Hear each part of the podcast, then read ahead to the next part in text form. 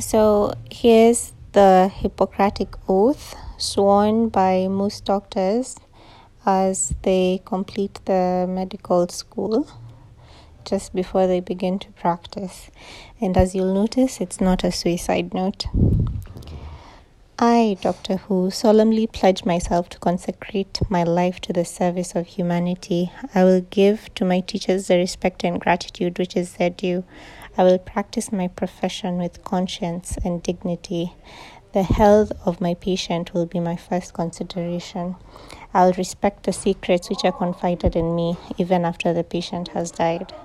I will maintain by all means in my power the honor and the noble tradition of the medical profession. My colleagues will be my brothers and sisters. I will not permit considerations of religion, nationality, race, party politics, or social standing to intervene between my duty and the patient.